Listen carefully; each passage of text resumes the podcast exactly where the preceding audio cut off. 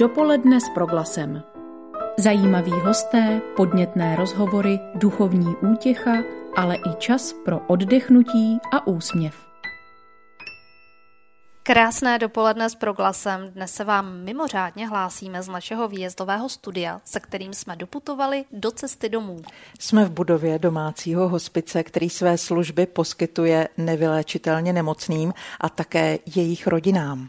V rámci dnešního dne otevřených dveří, který je ale určen pro podporovatele a dárce cesty domů, si budeme povídat se zaměstnanci různých profesí a zjišťovat, jak hospic konkrétně funguje. Pořadem provází Marcela Kopecká a Kateřina Rožová.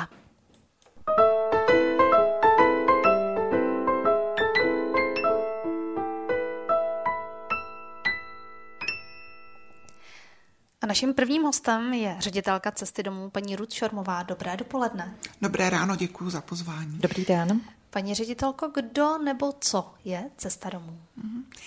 Tak cesta domů, v jejíž budově teď jsme, je především domácí hospic, ale ještě obecněji bych řekla, že je to nezisková organizace, která se různými způsoby snaží o to, aby se pohled české společnosti na poslední věci člověka měnil. My vlastně, když představujeme to, co cesta domů dělá, tak mluvíme o takových dvou pilířích základních. Jedním jsou ty takzvané přímé služby pro naše pacienty a klienty, to jsou služby domácího hospice, ambulance podpůrné a paliativní péče, půjčovny pomůcek, poradny, odlehčovacích služeb. A pak ten náš druhý pilíř, kterému taky říkáme osvěta, komunikace, je uskupení služeb, které míří k veřejnosti a které se snaží, aby smrt, umírání a závěr našeho života byly menší tabu, než jsou. A těch cest, kterými to děláme, je samozřejmě mnoho. Máme vlastní nakladatelství, takže vydáváme knížky jak pro děti, tak pro dospělé.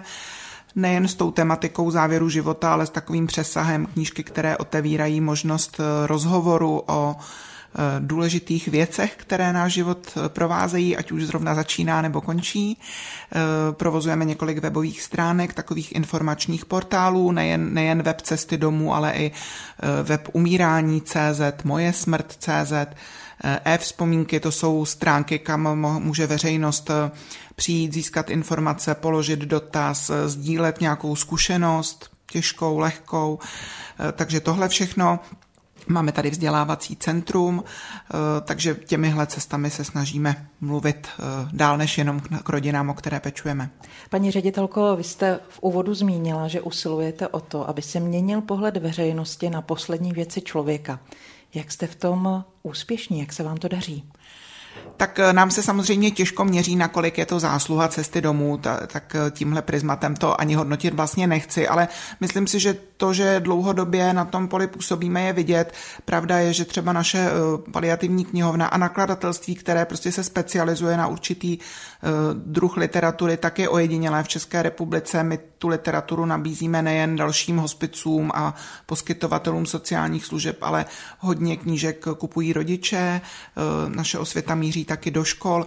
Tak já bych řekla, že ten pohled se prostě postupně proměňuje. Je to běh na dlouhou tráť, není to něco, co se mávnutím kouzelného proutku změní, ale z mnoha náznaků vlastně vnímáme, že to úsilí se vyplácí, že lidé mnohem víc přemýšlejí o své konečnosti, přibývá pacientů, kteří si dokážou říct, co by si sami přáli nebo nepřáli. Přibývá taky nemocnic, kde jsou třeba paliativní týmy, takže ta spolupráce jako zdravotnických zařízení třeba s domácí hospicovou péčí je určitě mnohem širší než před pár lety. Obecně bych řekla, že je to ještě rezerv je spousta, téma je to veliké, ale zároveň, že ten rozvoj paliativní péče v České republice vlastně zažil v posledních letech jako velký boom a bude to asi ještě pokračovat. Já se chytnu vašich slov, vy jste totiž v úvodu mimo jiné také říkala, že se snažíte odtabuizovat téma smrti. Z toho, co říkáte, se zdá, že skutečně máte úspěch. Tak vidíte tady nějaké světýlko na konci tunelu? Určitě. Já myslím, že těch příležitostí, které bychom si před 10-15 lety vůbec nedovedli představit, příležitostí, kdy se na to téma otevřeně mluví, těch prostě přibývá. My jako víme z průzkumu, který se před x lety dělal přes Stemmark, že vlastně naprostá většina, víc než 3/4 respondentů uváděli, že jako chtějí o své smrti mluvit, ale nemají s kým, často bohužel ani s těmi nejbližšími. Zjišťujeme, že i lidé, kteří se v tom oboru pohybují, tak vlastně, když se jich ta situace osobně dotkne, tak s tím často mají velký problém.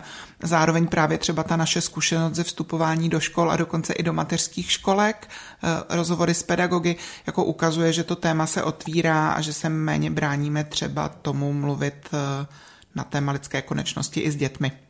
V úvodu jste zmínila celý komplex služeb, který poskytujete. O které z nich je největší zájem?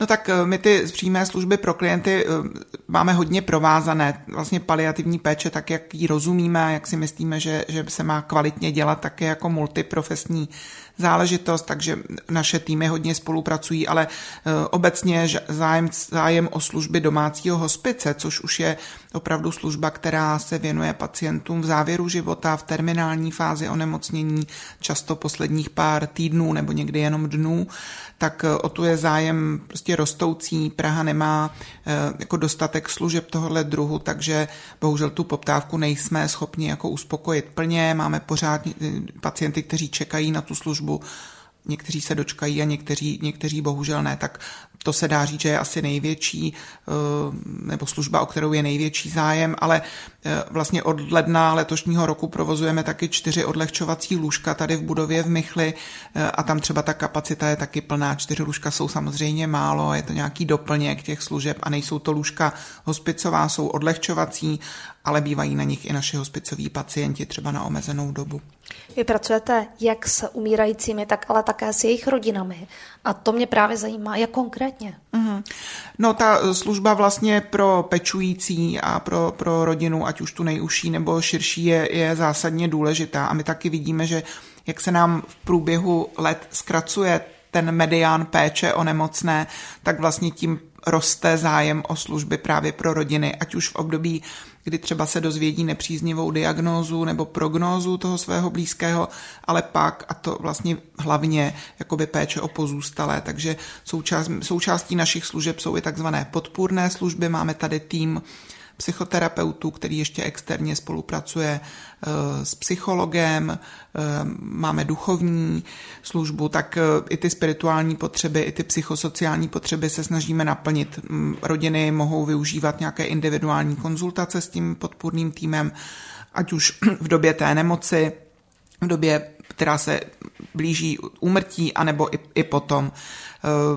Nabízíme i služby poradenské veřejnosti, obracejí se na nás lidé, i kteří jako nemají v rodině pacienta, který by se stal naším pacientem, naším klientem, kteří potřebují podpořit. Ať už v těch situacích, které my jakoby víc známe v cestě domů, čili očekávatelného úmrtí, ale pak je tady vlastně velká skupina lidí, kterým někdo zemře náhle, nečekaně, tragicky.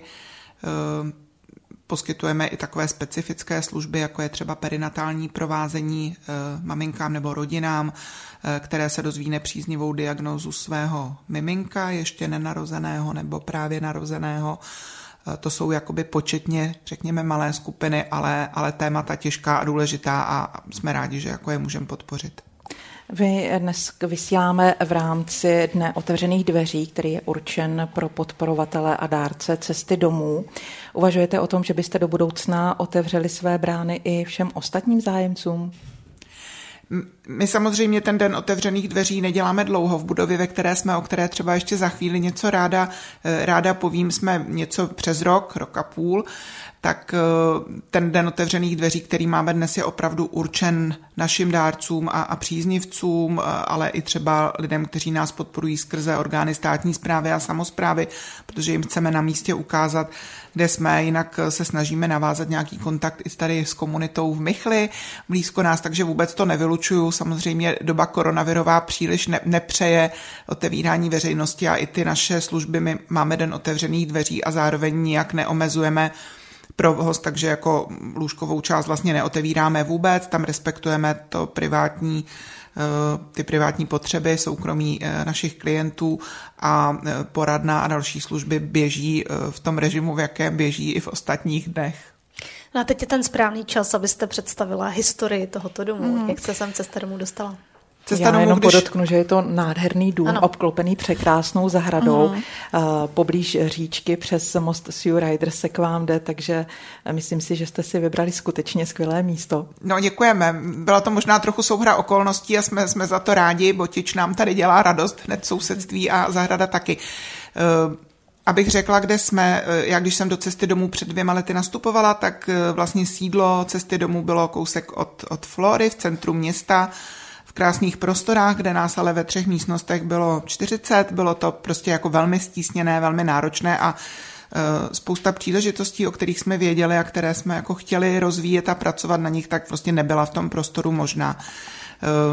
Před 7 lety se objevil nenápadný muž, pan Kočvara, dárce, jakých nejen v Čechách není moc. Myslím, že vlastně to, co se stalo, je unikátní nejen v tom českém prostoru, ale možná v celé Evropě. Jsou to výjimečné příležitosti. My jsme díky panu Kočvarovi získali vlastně dar z pozůstalosti v řádu několika desítek milionů korun, s tím, že jeho přání bylo, aby ty prostředky sloužily vybudování paliativního centra, kde by se vzdělávalo a kde by se pečovalo o pacienty třeba i v té pobytové formě služby. Ten nápad se nějak rodil delší dobu, hledal se taky prostor, kde by taková budova mohla být. Ujasnili jsme si, že Cesta domů nebude provozovat lůžkový hospic v té budově, protože to by ani kapacitně jako nebylo možné, aby to bylo pak finančně udržitelné. Takže domluva byla, vybudujeme tady kromě zázemí pro Cestu domů, tak vybudujeme taky vzdělávací centrum, abychom předávali to, co jsme nabili jako zkušenost, a zřídíme právě odlehčovací lůžka. Co já vím, tak se hledalo mnoho možností, kde by mohla Cesta domů sídlit a nakonec padlo oko a volba na vlastně hrubou stavbu, která stála v sousedství domova Sue Rider. Původně záměrem bylo rozšířit služby domova Sue Rider pro lidi s Alzheimerovou demencí, ale ten nápad se nedokončil a Cesta domů vlastně koupila rozestavěný dům zakonzervovaný a z těch prostředků, které získala darem, ho dostavěla. A od června 2019 tady jsme a jsme za to teda každý den vděční. Je pro vás třeba i tento prostor nějakou inspirací pro to ještě dál rozšiřovat služby, které už teď nabízíte? Samozřejmě, že ten prostor se naplnil a už teď víme, co bychom ještě potřebovali, ale zároveň se držíme toho, že ne všechno má dělat Cesta domů, že ty potřeby rostou a my máme jako dobré know-how. A já, jestli můžu trochu odbočit, tak vlastně myslím, že jedním z takových pokladů Cesty domů, jak já to vnímám za ty svoje krátké 2 roky tady, je, že opravdu si nehromadí zkušenost pro sebe, ale jako rádi předáváme dál. A jestli něco Česká republika v tom rozvoji paliativní péče potřebuje, tak rozšiřovat služby, začínat nové projekty. Takže my jsme moc rádi, když sem jako přicházejí nejen třeba pečující se vzdělávat, ale i lidé z jiných neziskových organizací, z hospiců a vymýšlejí, jak na to, aby třeba tahle služba byla ve všech regionech. Takže jako v tomhle smyslu jsme otevření, no ale jinak pořád se objevuje něco nového. Cesta domů je cesta, takže je v pohybu a těch příležitostí je hodně, tak myslím, že kolem vzdělávání jsme začali věci, které jsme netušili. Když já jsem nastupovala, tak třeba ambulantní služba, kterou možná pak ještě třeba i někdo z mých kolegů zmíní, kterou trošku saturujeme, tu nedostatečnou kapacitu domácího hospice, tak ta se vlastně rozvinula způsobem, jaký jsme ani netušili. Půjčovna pomůcek je pořád jako v rozvoji, potřebovala by ještě i další prostor, takže jako příležitostí je spousta a žije to tady. Paní ředitelko, my vysíláme z Michle, z budovy Cesty domů. Mluvila jste o tom, že byste rádi s místními starousedlíky navázali nějaké bližší vztahy. Jak v kontextu toho, co děláte, jste v tomto úspěšní? Řekla bych, že to zatím neděláme úplně cíleně, snažíme se, aby ten prostor kolem nás byl otevřený, aby bylo jako vidět, co děláme, přemýšlíme i o nějaké takové jako informační kampani tady v tom nejbližším okolí, jsme rádi, že se tu lidé zastavují, když jdou kolem, ptají se, říkáme si, že i tohle, i když je to v malém, tak je vlastně cesta, jak nějak přirozeným způsobem mluvit o tom, co se tu děje. A vlastně když někdy slyším, jak někdy třeba sousedé reagují negativně na to, když má někde vzniknout nějaká v uvozovkách náročná sociální služba, tak bych řekla, že to, že se tady s rozvojem té odlehčovací služby pobytové, kterou máme tady, ta 4 lůžka, že se tady občas objeví sanitka, občas vůz pohřební služby, takže to otevírá příležitosti k rozhovorům a k otázkám, které jsou důležité, tak snad to té komunitě je k něčemu. Děláte, sama jste to říkala, služby, které jsou náročné, přesto kdykoliv přijdeme do cesty domů, tehdy nás tady vítají, rozesmáte a troufám si říct, že je veselé, šťastné obličeje. Tak jak to děláte, aby zaměstnanci tohleto práci zvládli? Jo. No v cestě domů bych řekla, že opravdu nepanuje žádná ponurá atmosféra, je tady většinu času veselo. Zároveň pro mě je jakoby důležité, že ačkoliv se s umíráním potkáváme jako doslova denně, někdy i několikrát denně, tak se z toho nějak podařilo, aby se nestala rutina. Rozhodně tady nepanuje za mě ani špetka cynismu.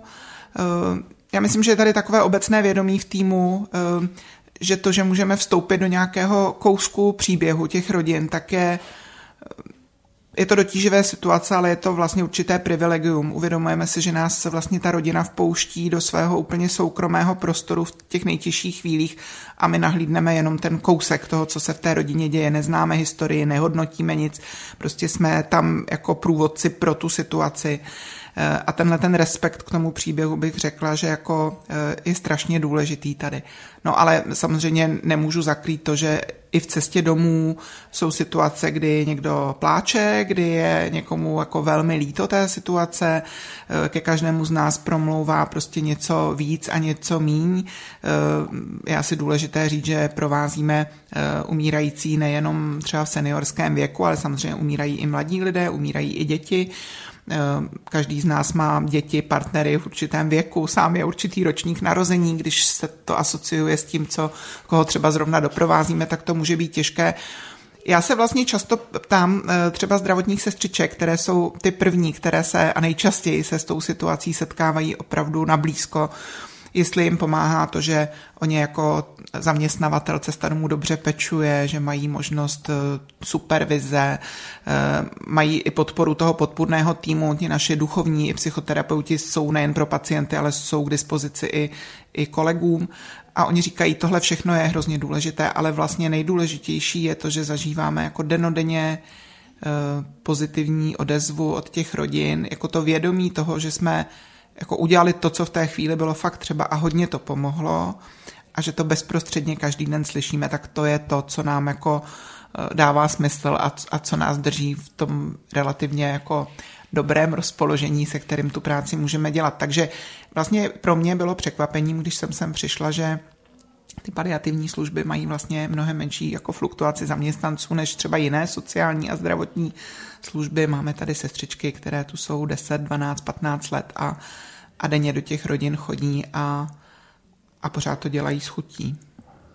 V cestě domů je nezastupitelná role i vašich dobrovolníků. Jaká je jejich náplň práce?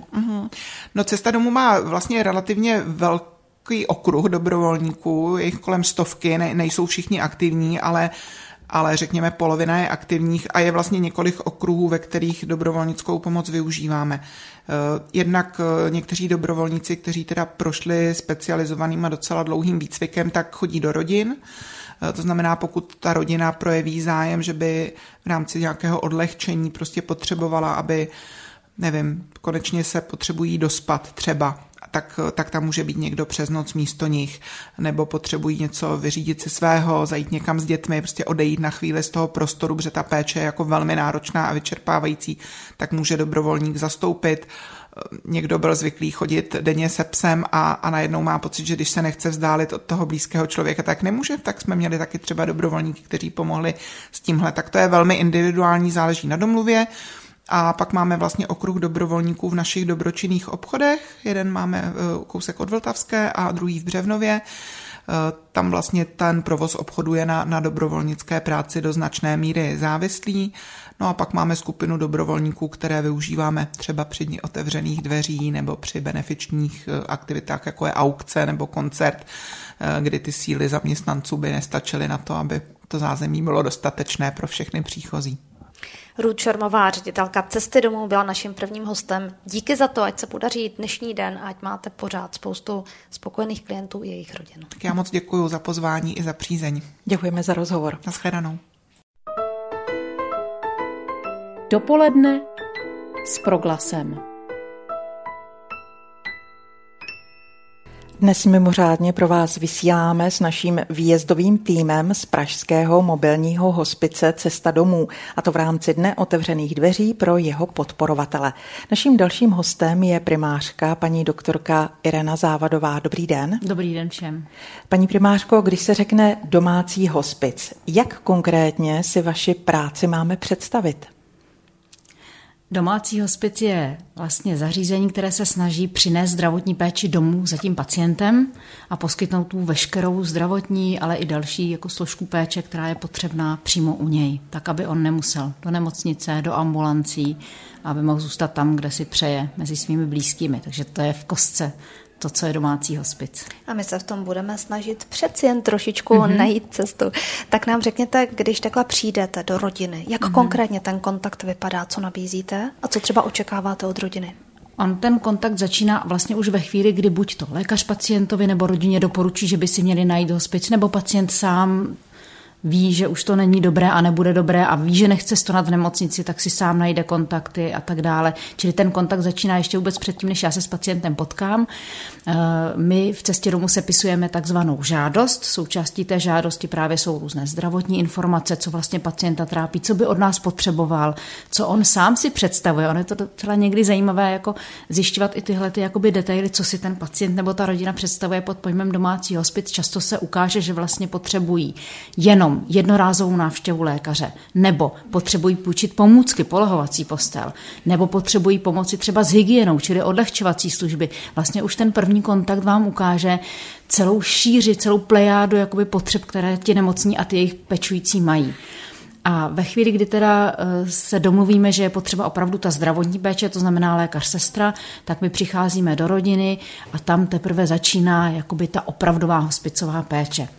Asi by stálo za to zmínit, že našimi klienty jsou nejenom takový ty v uvozovkách, jako, které si představíme na první dobrou, to znamená starší pacienti třeba se srdečním selháním nebo s nádorovým onemocněním, ale třetina našich pacientů jsou pacienti v produktivním věku, pečujeme i o dětské pacienty od roku 2014, čili je to jako hodně pestrá práce.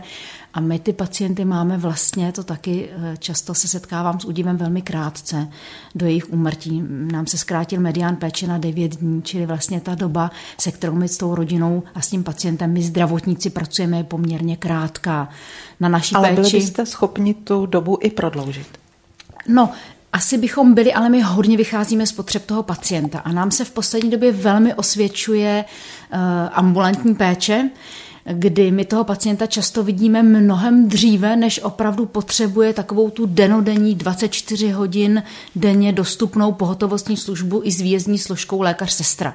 My vlastně jsme schopni toho pacienta jednorázově vyšetřit, my si s ním sedneme, řekneme si, co ho trápí, co by právě potřeboval, co vlastně očekává.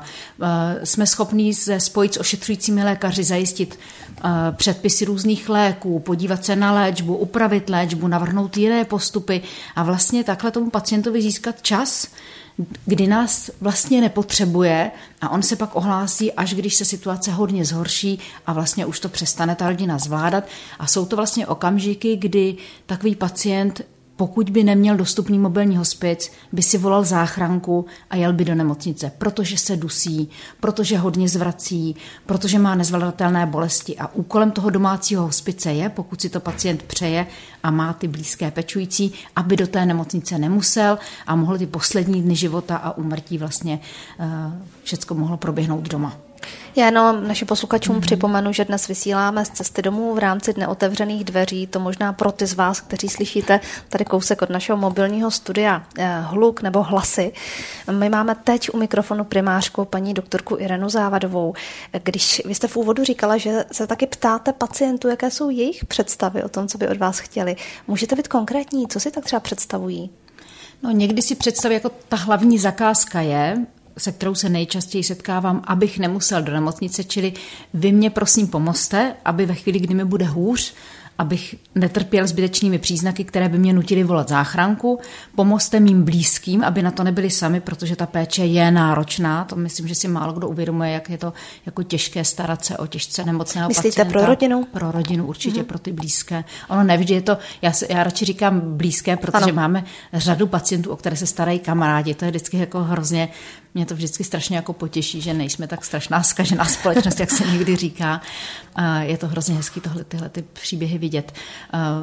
Takže i pomozte prosím těm mým pečujícím, aby to zvládli, protože často jsou to ten pacient mnohdy, ne vždycky pochopitelně, ale mnohdy jako ví, do čeho jde. On je v tom svém těle, ví, co se děje, buď mu lékaři otevřeně řekli, jak to bude dál vypadat, nebo to nějak sám vytuší. V době internetu si lidi najdou všechno, co potřebují vlastně vědět, ale často právě má obavy, jak to zvládnout jeho pečující, čili prosím pomozte manželce nebo otci, aby to jakoby zvládnul do konce.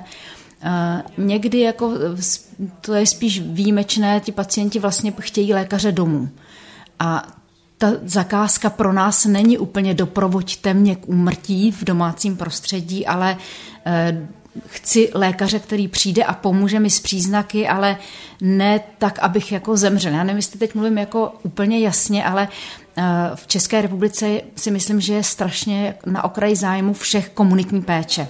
A dostat lékaře do domácího prostředí nebo i třeba zdravotní sestru nebo ty odlehčovací služby není úplně jednoduché. A řada těch lidí vlastně volá, já nemůžu už chodit, nemůžu dojít k praktickému lékaři nebo do ambulance, do nemocnice a potřebuju lékaře, který mi řekne, mám tyhle prášky brát, co mám dělat s bolestmi, které mě sužují. Takže někdy ta zakázka není jenom ta čistě hospicová, ale je i o příznacích. Pomozte mi s tímto příznakem. A dokážete pomoci i těmto lidem? Domnívám se, že ano. Já bych ráda viděla nějaká data, ale nám se ambulance vlastně rozjíždí 1,5 roku teďka a máme opravdu jako velký provoz na naše poměry. Vlastně drtivá většina našich pacientů se mi zdá, že odchází z té konzultace spokojená. My na ně máme opravdu hodně času. Já taková konzultace trvá běžně hodinu, protože stejně jako s tím hospicovým pacientem proberu všechno, co by potřeboval, najdu jiné služby, zavolám si s praktickým lékařem, seženu mu agenturu domácí péče, která se o něj postará, nabídneme mu velkou plejádu sociální pomoci, takže vlastně ta konzultace je dlouhá a věřím, že to těm pacientům opravdu pomůže. Že vlastně mně připadá, že často jakoby těm pacientům a těm rodinám chybí jako ucelený pohled, protože vy jdete ke kardiologovi, ten vám napíše recept na vaše srdíčko, ale to, že máte finanční problémy, že se nedostanete do schodů, že manželka už nemůže a že nemá kdo vám pomoct jakoby s hygienou, to vlastně nikdo moc jako neřeší. A já doufám, že ta naše ambulantní služba tohleto dokáže jakoby obsáhnout a pokrýt. Takže zmapuje ten terén a pacient a rodina najednou vědí, aha, takže my se obrátíme sem a na chvíli to zvládnou vlastně dobře. Z toho, co říkáte, mě napadá, co to dělá se vztahem lékař, sestra, pacient, když takto přicházíte do domácího prostředí. Proměňuje se to nějak? Součást jako paliativní a hospicové péče obecně je absolutní respekt k pacientovi autonomii. Já, když se občas jako povídám se svými kolegy z nemocnic, tak vlastně dobře vnímám, jak my jsme hodně posunutí ve smyslu respektovat přání pacienta za každou cenu. Takže když mi pacient řekne, paní doktorko, hezký, že mi předepisujete tady lék na bolest, ale já ho nechci, tak já to respektuju. V nemocnici to takhle moc jako nejde. Lékař předepíše lék a sestra ho podá. A tam ten prostor moc pro dialog s pacientem, jestli ten lék chce, v jaké dávce, jestli teď nebo za hodinu, není. Čili na nás to klade mnohem větší nárok neustále pracovat s tím, co ten pacient chce a jestli má dost informací. A teď nemyslím těch medicínských, protože v těch mezních situacích to, co nám často chybí, nejsou informace typu máte metastázu v horní pravé části plíce, ale spíš informace, tahle ta metastáza bohužel může vést tomu, že se vám bude hůř dýchat. Jo? Jenom to přeložit prostě do jazyka, kterému ten pacient rozumí a to samozřejmě klade nároky na to, abych já nemluvila medicínským žargonem, to teda je po těch letech strávených ve zdravotnictví a na škole samozřejmě těžký, to je jako výzva, ale klade to nárok i na to, jako urovnávat si pořád vztahy s tím pacientem, abychom nebyli jako já, jako ten, kdo ví, co je pro pacienta dobré. Protože to ví často ten pacient, i když se mi to nelíbí a mám na věc medicínský jiný názor, tak ten pacient může mít jako svůj, on ví, co je za člověka, co potřebuje a Můžu se zeptat, zažili jste někdy i vzájemné neporozumění? Rozhodně, určitě. Ono často to neporozumění potom bývá v situacích, kdy ten pacient chce něco jiného, než my mu můžeme nabídnout, a přesto jsme jediná služba, která za ním do domácnosti přijde. A to jsou ty situace, kdy jsme obzvlášť obezřetní, když pacient říká třeba: já bych si přál jenom, abyste mi chodili dávat ty infuze. A my říkáme, ale ve vašem stavu bohužel ty infuze, které byste si přál, nepomohou. A tady se najednou dostanete do konfliktu, protože ten pacient a ta rodina má svoje očekávání, jak by to mělo vypadat, co za péči by ten pacient měl dostat. A z mnoha dobrých třeba důvodů nemůžou si připustit, jak ta situace vlastně ve skutečnosti je.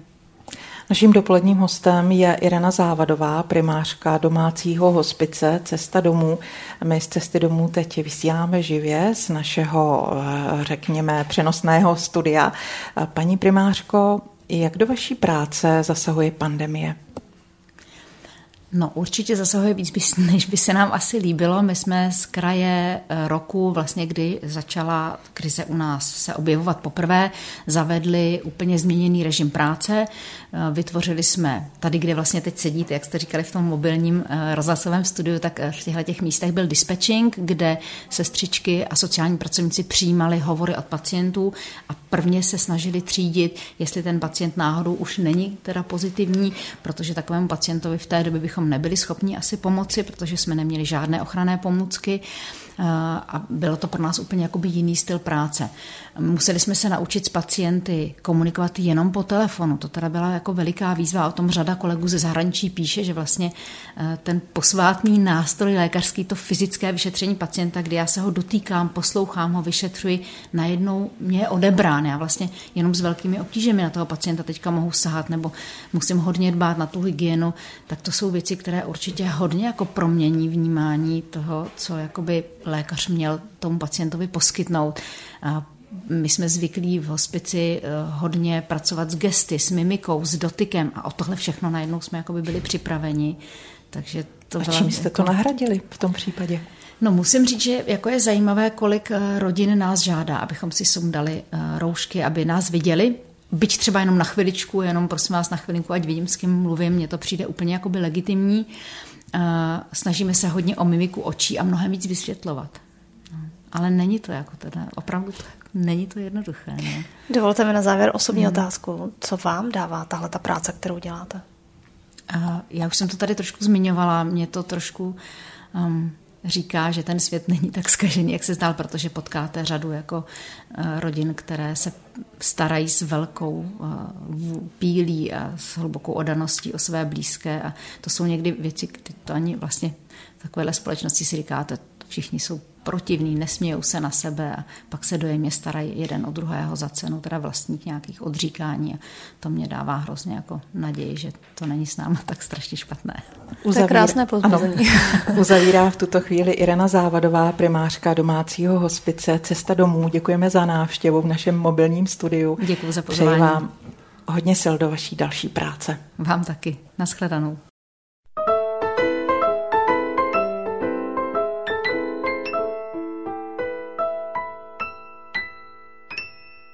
Rozpomínali jsme a vzpomínali s Hradišťanem. Já jen připomínám, že vám Proglas dnes nabízí mimořádné vysílání z hospice Cesta domů. U mikrofonu se střídají lidé nejrůznějších profesí, které mobil potřebuje. Teď k mikrofonu usedlá Anna Kačabová, v jejíž kompetenci je komunikace, osvěta a vzdělávání. I vám přejeme dobré dopoledne. Dobrý den. Paní Kačabová, jak si máme představit v rámci hospice osvětu? Já vždycky ráda říkám, že Cesta domů, kromě toho, že poskytuje ty důležité služby a pečuje vlastně o umírající a jejich blízké v domácím prostředí, tak pečuje zároveň o téma smrti a umírání v českém společenském a kulturním prostředí. To je vlastně to, jak bych definovala osvětu. My se vlastně o to téma smrti a umírání staráme v české společnosti a snažíme se vlastně o to, aby bylo detabuizované, aby se o něm lidé nebáli mluvit, aby o něm přemýšleli, včas. A to, o čem budu já za chviličku mluvit, to má několik vlastně různých podob, ta naše osvěta, A také je důležité to, že vlastně tím, že poskytujeme ty přímé služby našim klientům, tak máme veliké, obrovské zkušenosti z terénu, právě z té péče, které jsme schopni pak přetavit ty osvětové služby. Takže jsme schopni vlastně vydávat vlastní knížky o tom tématu, jsme schopni připravovat zajímavé kurzy o tom tématu, kampaně osvětové. Takže to všechno je vlastně osvěta cesty domů. A taky provozujete různé webové portály. Mě by zajímalo, co tam lidé najdou za informace. Tak asi nejdůležitější webový portál, který už 15 let informačně krmíme a spečujeme o to, aby byl aktuální, tak je webový portál Umírání.cz. A je to vlastně takový komplexní informační zdroj pro pečující, nemocné a jejich blízké, na kterém se snažíme jednak mít aktuální zajímavé články ze zkušeností psychoterapeutů, psychoterapeutů pečujících, sociálních pracovníků, ale i těch, kteří se právě dostali do obtížné životní situace a čelí tomu setkání se smrtí, ať už pečují o umírajícího, nebo jsou třeba ve fázi truchlení.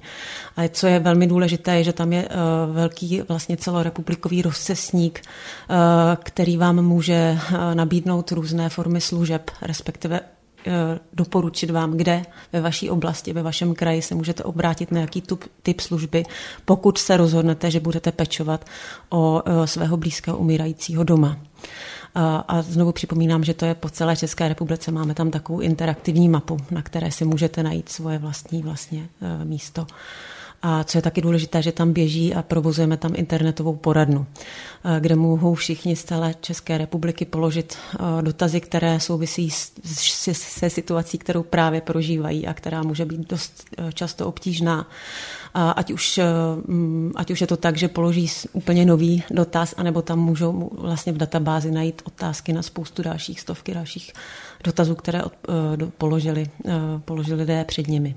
Rozumím tomu dobře. Jsem-li tady z vesnice třeba v této chvíli na opačné straně republiky, než je Praha, nevím si rady ze situací, do které jsem se dostala, tak prostřednictvím vašich webových stránek najdu jednak služby, které mi pomohou a informace, jak se mám zachovat, jak mám postupovat. Je to přesně takhle.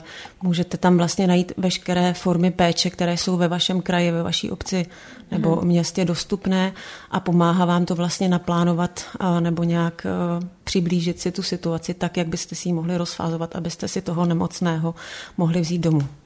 Jaký je úkol webu Vzpomínky, který také spravujete? Vzpomínky je vlastně takový virtuální hřbitov nebo místo pro virtuální setkávání lidí, kteří z nějakého důvodu chtějí založit virtuální pomníček někomu, kdo zemřel.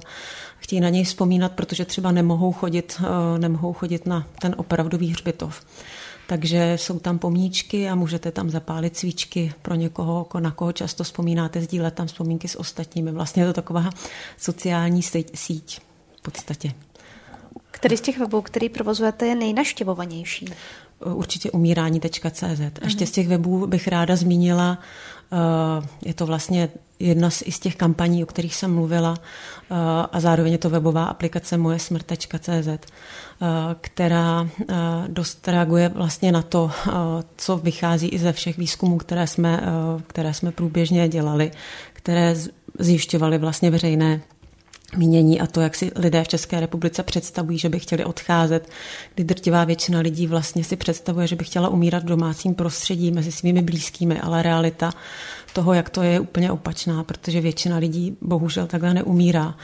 A ta aplikace, ten webový portál se vlastně snaží upozornit nás na to, že na tu svoji konečnost a na tu smrt, vlastně memento mori, bychom měli myslet včas a neměli bychom se bát na to myslet a zároveň o tom mluvit se svými blízkými. Takže formou nějakých jednoduchých otázek vás vlastně vede k tomu otevřít ten proces přemýšlení o tom, jak byste si představovali, že vy odcházíte a to, co je potom, třeba i svůj vlastní pohřeb.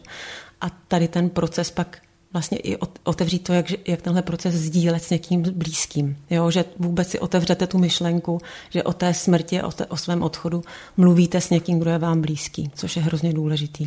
My jsme se teď pohybovali ve světě internetu, ve světě sítí. Já bych se zastavila, ale u vaší nakladatelské práce. Jaké knihy přesně Cesta domů vydává? My máme malé nakladatelství, ale vlastně řekla bych, že kouzelné a hrozně schopné nebo aktivní. Za těch skoro 20 let, co Cesta domů je a provozuje nakladatelství, tak jsme vydali přes 70 titulů. A ta nabídka je opravdu pestrá. Jsou tam knihy jak pro odbornou veřejnost, tak ale i pro laickou veřejnost. Kdybych to měla shrnout do nějakých okruhů, tak jsou tam knihy, které v obecné, ale i populárně naočné rovině představují paliativní péči.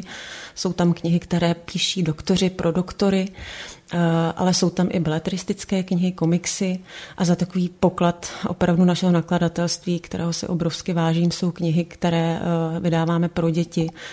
A možná ještě spíš pro děti a rodiče, protože jsou to knížky, které vlastně otevírají to téma té smrti a umírání a vůbec možnost dialogu na tohle téma s dětmi právě dětem od zhruba 4 let. Ne náhodou, v podstatě náš dlouhodobý bestseller celého nakladatelství je kniha, která se jmenuje Když dinosaurům někdo umře. A to je vlastně formou krásných komiksových obrázků a jednoduchých, ale hlubokých vlastně vět přibližuje to téma dětem a z vlastní zkušenosti musím říct, že to jako vlastně opravdu funguje úplně skvěle, protože to ten dialog krásně jakoby vlastně vede ta knížka. Tak. Já to můžu potvrdit z vlastní zkušenosti, až mě to velmi překvapilo. Vy taky navíc provozujete paliativní veřejnou knihovnu, která, jak jsme se dočetli, je jediná knihovna v České republice. Jak funguje? Funguje jako každá jiná knihovna, jsme součástí systému veřejných knihoven, ale je specifická tím zase, že pečuje o to téma, tak jak jsem říkala. To znamená, že v našem knižním fondu, teď je tam něco přes 4400 knížek, tak jsou převážně knihy, které se zabývají opět paliativní péčí, smrtí, umíráním z různých kulturních, filozofických, psychologických pohledů, odborné zdravotnické tisky, jsou tam i audioknihy, ale je tam i beletrie. Ta knihovna je, jak jsem říkala, je zařazená v běžném knihovním systému, takže umožňujeme i mezipůjční knihovní, jako meziknihovní výpůjčky a zároveň katalog je k dispozici online, takže když se zajdete na stránky Cesty domů a proklikáte se na knihovnu, tak se dostanete do katalogu. Proglas vám dnes nabízí mimořádné vysílání z hospice Cesta domů. U mikrofonu byla Anna Kačabová, v jejíž kompetenci je komunikace, osvěta a vzdělávání. Děkujeme za rozhovor.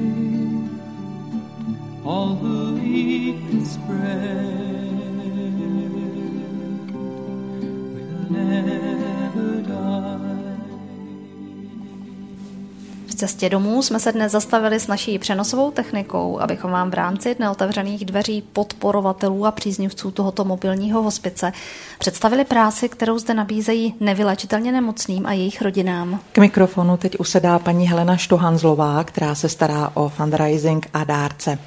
Jak moc jsou pro vás dárci důležití? Dárci já bych řekla, že jsou jeden z nejzákladnějších stavebních kamenů vlastně naší organizace. Bez dárců by prostě cesta domů nebyla, rozhodně ne v takové šíři, ve které jsme rozkročeni, vlastně jak už jste tady možná s kolegy se povídali o přímých službách i o světě. A bez dárců by prostě cesta domů neexistovala. Rozumět, i když říkám dárci, rozumím tím lidé, jako jsme my, firmy větší, menší, střední, vlastně obyčejní lidé, soukromí dárci. Nemyslím těm ani stát, ani velké korporace. Myslím si, že spousta lidí, kteří nás dnes poslouchali, si určitě říkali, mají úžasné služby, ale jak to mám zaplatit? Takže napadá mě otázka, jak přesně jsou vaše služby hrazeny? A my máme... Díky právě bohaté dárcovské základě stojíme na pevných základech více zdrojového financování a vlastně více opravdu jak z poloviny to financování je ze soukromých zdrojů, což nám poskytuje velikou svobodu v tom, jak ty služby budeme mít nadizajnované, jak je budeme poskytovat a kdo z jakých služeb našich může nejlépe benefitovat. A nejsme omezeni nějakým nařízením, ať už pojišťoven, státních správy a podobně. Takže to, že z poloviny stojíme na soukromých penězích, nám dává ohromnou svobodu v tom a nezávislost v tom a velký prostor pro rozvoj.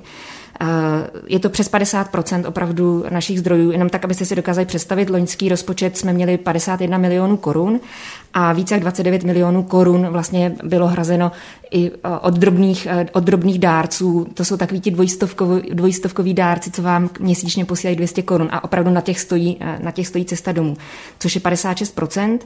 Od pojišťoven, protože vlastně cesta domů i ostatní mobilní hospice už pár let těší se ze smluv se zdravotními pojišťovnami, tak od zdravotních pojišťoven pochází zhruba 12% z těch 51 milionů, což je 6 milionů a zbytek jde státní dotace, podpora přímo těch zdravotních sociálních služeb z různých dotačních titulů. Ale to je zhruba čtvrtina. A vlastně, když přijde klient, že potřebuje naši službu, my jsme nezisková organizace, čili snažíme se, aby vlastně finance na straně klienta nejsou nikdy na překážku toho, aby dostal naši službu. V začátcích dokonce některé hospice poskytují i svoji mobilní specializovanou péči zdarma. My jsme před nějakou dobou přistoupili, už to bude více jak 6, 7, 8 let, jsme přistoupili k takové drobné spoluúčasti a vlastně každý den péče rodina platí buď to 100 korun nebo 200 korun, mluvím o té péči mobilní specializované paliativní péče a je to opravdu symbolický takový poplatek. Ty důvody, proč jsme to zavedli, byly dva. Jeden byl finanční, protože přináší to do rozpočtu cesty domů taky nějaké vlastně finance, ale platby od klientů, ale nebo třeba i účastníků školení jsou zase poměrně dost malé a jsou to asi 4%, takže to není to, na čem financování cesty domů stojí. A ten druhý důvod, proč jsme to zavedli, bylo, že vlastně my jsme potřebovali, vlastně ono to tak jako narovnává víc ten vztah mezi námi a těmi klienty, že ti klienti nejsou oběťmi našeho milosrdenství, že vlastně oni si objednali službu, za kterou mohou zaplatit. A je to vlastně důležitý pro ten vztah, najímám si službu, za kterou platím. Takže finance ale každopádně nejsou. A i kdyby náhodou se někdo ocitl v takové situaci, že opravdu nemůže ani tu 100 korun nebo 200 korun zaplatit, tak máme režim výjimek a ten poplatek umíme odpustit. Jak do vašeho financování zasáhla pandemie? My teď slýcháme, že podzim ukáže, kolik lidí zůstane bez peněz, bez práce a tak dál. Počítáte i s těmito sociálními dopady? Určitě. Zatím ještě nevíme, jak to dopadne. Uvidíme, jak dopadne letošní rok, protože vlastně většina darů chodí v listopadu a v prosinci před Vánoci. A já si myslím, že hlavně ten příští rok bude klíčový, že se ukáže vlastně, jak to dopadlo na naše dárce. No a kdyby někdo z našich posluchačů měl chuť vám přispět, jak to má udělat? Je to úplně jednoduché. Jak jsem říkala, my opravdu stojíme na těch drobných dárcích. Nejlepší je stát se naším pravidelným dárcem a opravdu 200 korun měsíčně je to, na čem stojí cesta domů. Takže jednoduše se dá přihlásit na naše stránky www.cestadomu.cz/podpořte nás a tam si zadáte trvalý příkaz a je to opravdu strašně snadný. V cestě domů jsme se dnes zastavili s naším přenosovým, chtěla jsem říct si vozem, ale ten nemáme, takže řeknu s naší přenosovou technikou, abychom vám v rámci dne otevřených dveří podporovatelů a příznivců tohoto mobilního hospice představili práci, kterou zde nabízejí nevyléčitelně nemocným a jejich rodinám. U mikrofonu byla paní Helena Štohanzlová, která se stará o fundraising a dárce. My moc děkujeme za přijetí tady u vás, přejeme, aby se ten dnešní den podařil a budeme se zase někdy příště těšit na slyšenou. My taky moc děkujeme. Za celý tým se s vámi od mikrofonu loučí Kateřina Rožová a Marcela Kopecká. Na slyšenou. Dopoledne s Proglasem. Každý všední den mezi 9:00 a 10:00. Jsme v tom s vámi už 25 let.